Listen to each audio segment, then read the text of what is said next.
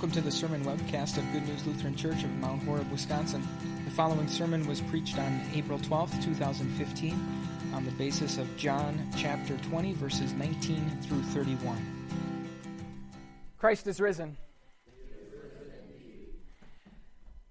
Have you ever noticed how many silly questions we ask our children? I think in general we, we like to assume that we're smarter than our kids. Kids, you probably simply assume that your parents are fairly intelligent people, but boy, sometimes we provide all kinds of evidence to the contrary. Like when we walk into a room, see a disaster that has just taken place, and we ask, Who did this? What do we really expect? Yes, mother, it was I. I freely confess to you that this was all my fault and that my sister had nothing to do with it. You can blame me. Or when someone's really misbehaving, really getting on our nerves, and we say, Do you want me to give you a spanking? Yes, Dad, that is exactly what I want. I've been waiting for one all day long. In fact, that's why I'm acting so poorly. I want a spanking. Or maybe the silliest one of them all How many times do I have to tell you? Well, Mother, by my count, it's been 362 times already, and I would estimate that it's going to take another 127, and then it'll finally sink in. Kind of silly questions, aren't they? And yet we ask them of our kids all the time. Today we're going to focus a little bit on that last one. How many times do I have to tell you? No one likes to be ignored do they? No one likes to have to repeat themselves. And so when there's a message that we've been trying to communicate over and over again, but still isn't sinking in, it's no wonder that in frustration we ask that somewhat silly question. Do you suppose our God ever feels that way? Are there things in God's word that even you would recognize that you have needed to be told over and over and over again? Do you think that if God looked for those opportunities, he could identify even more for that list than, than we could? Today we're talking about here in church the thing that God tells us in his word that I would say is the hardest thing for us to believe. The thing that takes the most time, the thing that God needs to repeat the most times in order for it finally to sink in and it's this idea of our status before God. Where do I stand with my Maker? How does He view me? What does He think of me? And when my life on earth comes to an end, where do I expect to go? As we turn our attention to these words from the Gospel of John today, we're going to see Jesus answer those questions by saying the same exact thing over and over and over again. In fact, he repeats himself so many times that maybe we would wonder that in the back of his head he's thinking, oh, how many times do I have to tell you? It was Easter Sunday evening, and it had been a busy, busy day. Started early in the morning as the women went out to the tomb and they discovered that it was empty. Later, Peter and John ran out to that tomb and they saw it for themselves. Later in the morning, the women, including Mary Magdalene, had actually seen Jesus alive with their own eyes. Peter had seen it as well. So had two disciples while they were walking on a road back to their home in a town called Emmaus.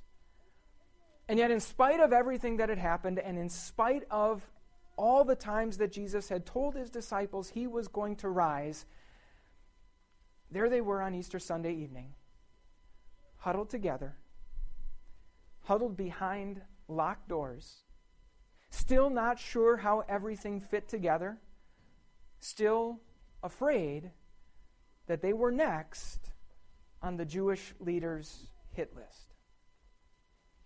And so when Jesus appeared to them alive in that room, he really already at that point had the right to say, How many times do I have to tell you? And yet, instead, in great patience and great love, Jesus simply allowed them to see it for themselves. He allowed them to look at his hands and his feet. He allowed them to touch his side. He allowed them to watch him eat some food and be convinced beyond all doubt that he had risen from the dead. And it was on that basis that the first thing that Jesus said to those disciples was not some exasperated, frustrated question. Instead, he simply said to them, Peace be with you. Peace is yours. Now, for the Jewish people, that word peace was, was kind of a big word, a big concept. You might remember that in prophecy, one of the titles that was given to the coming Savior was Prince of Peace. Just this past Good Friday, we heard Isaiah's prophecy where he said, The punishment that brought us peace would be upon him. And I'm sure you remember that on Christmas Eve, as the angels announced Jesus' birth to those shepherds, they said, Glory to God in the highest, and on earth, peace. So that word peace had been said by God over and over and over again. And yet, as Jesus stood alive with his disciples on Easter Sunday evening, that word peace was true in a way that it had never been before. Peace was no longer just a promise, peace was now a fact. You see, because just a couple of days earlier on Friday, God had taken all of the hostility, all of the anger, all of the rage that existed between mankind and its Maker, and God had put that on His Son, Jesus. On that cross, Jesus had offered Himself as the one great casualty needed to bring this war to an end. And on Easter Sunday morning, God the Father declared that peace had been achieved. That peace is yours. That when God looks at you, he no longer sees a sworn enemy, he sees a trusted ally. Easter Sunday is proof that Good Friday worked. How many times does Jesus need to tell you where you stand with God? Well, the first time he declared peace, it was because he lives. Easter Sunday proves that Good Friday really worked. So, do you think once is enough? When they saw Jesus, these disciples were overjoyed. They were filled with great joy upon seeing their Savior. And yet, notice what Jesus did he immediately said the very same thing a second time Peace be with you. And this time he had more things that he wanted to say to them, somewhat surprising things. He said, Now is the time for me to send you out to do some important work. He said, I'm going to give you my Holy Spirit to equip you to do that work. And thirdly, the work that you are going to do is that I want you to go out and forgive people of their sins. Now, I should tell you that there are people, Christians even, who get very touchy about this whole subject. That one person could possibly have the right to say to someone else, I forgive you your sins. Or that I, as a pastor, could stand up here in front of an entire group of people and say to all of you, I forgive you your sins.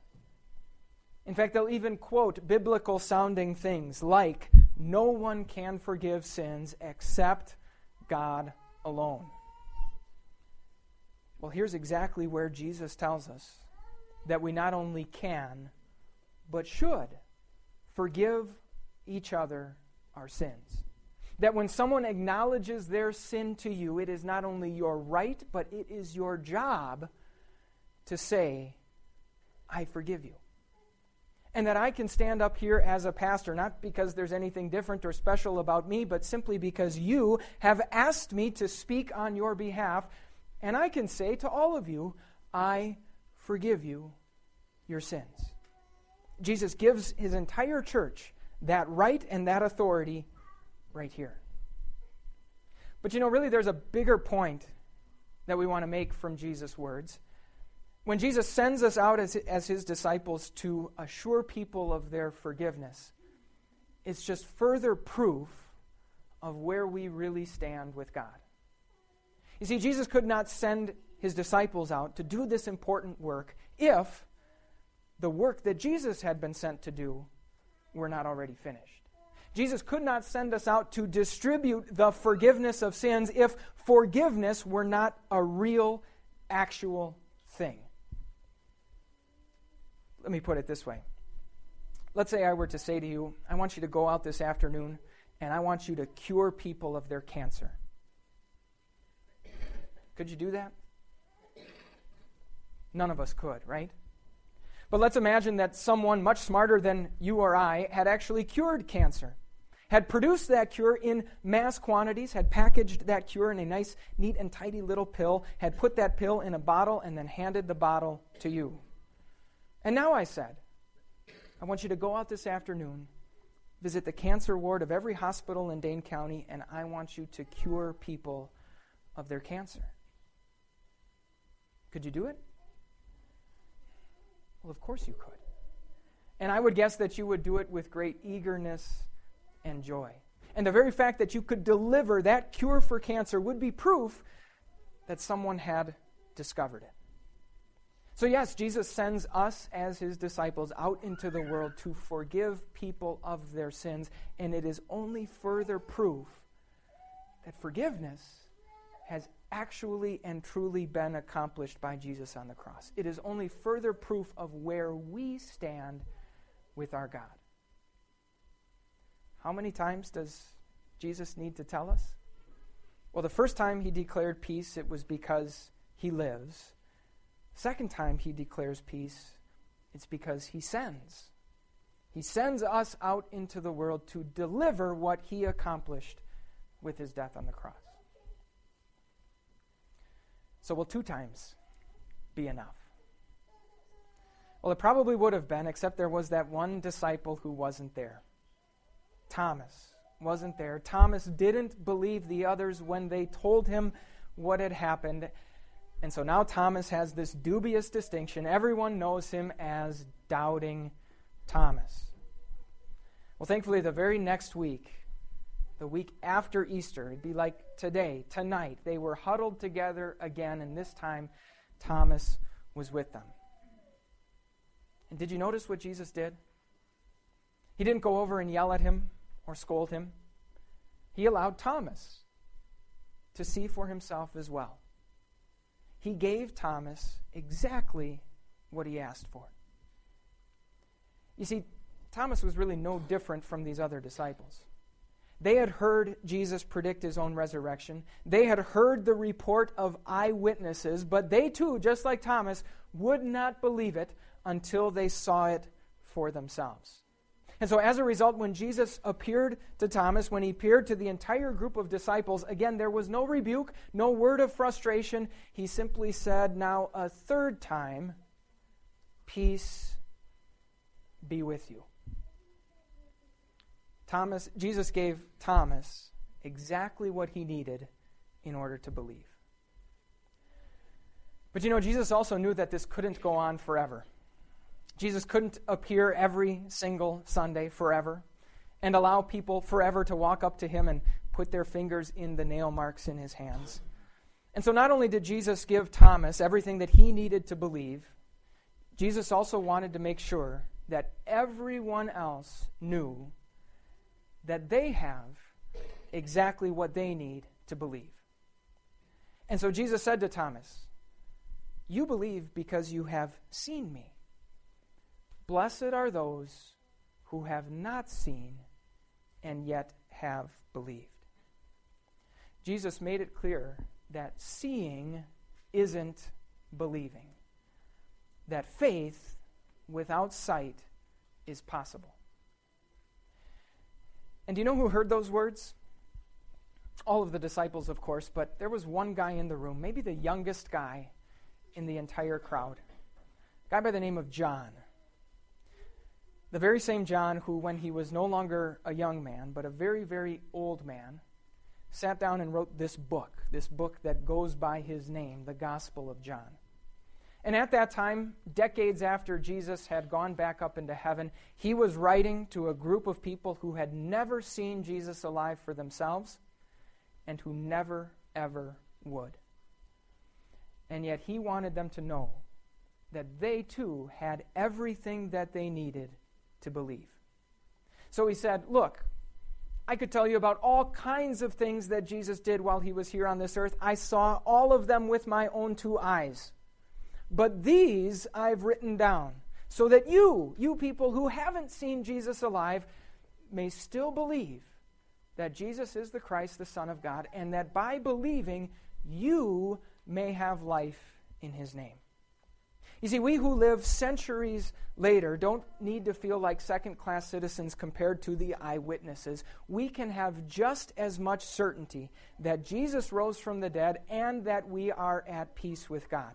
And that certainty comes from the power that God has given to His Word.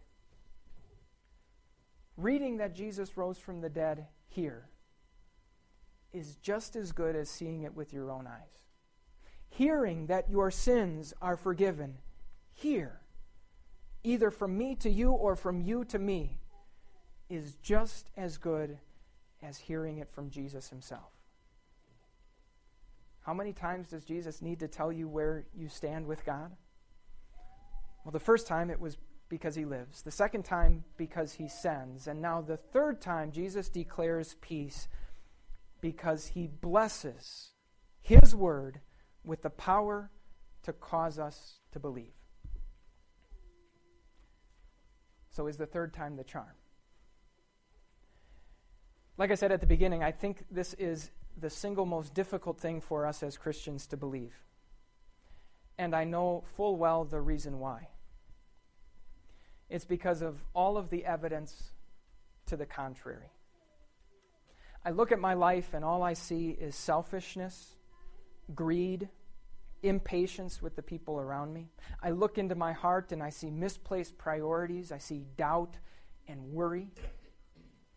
How in the world am I supposed to believe that my sins have all been forgiven, that I stand here right now at peace with God, and that when my time comes, He will welcome me into heaven with open arms? How in the world can I believe that beyond all doubt? Well, it's because Jesus says so. Over and over and over again. And as I mentioned last week, if a guy can predict his own resurrection and pull it off, we probably should listen to him when he says, Peace be with you. Peace be with you. Peace be with you. In fact, in Jesus, we really have a perfectly good answer to that sometimes silly question that we ask our kids. How many times does he need to tell us where we stand with God? Well, because he loves us. The answer is as many times as it takes. Amen. For more information about Good News Lutheran Church, visit www.goodnewslc.org.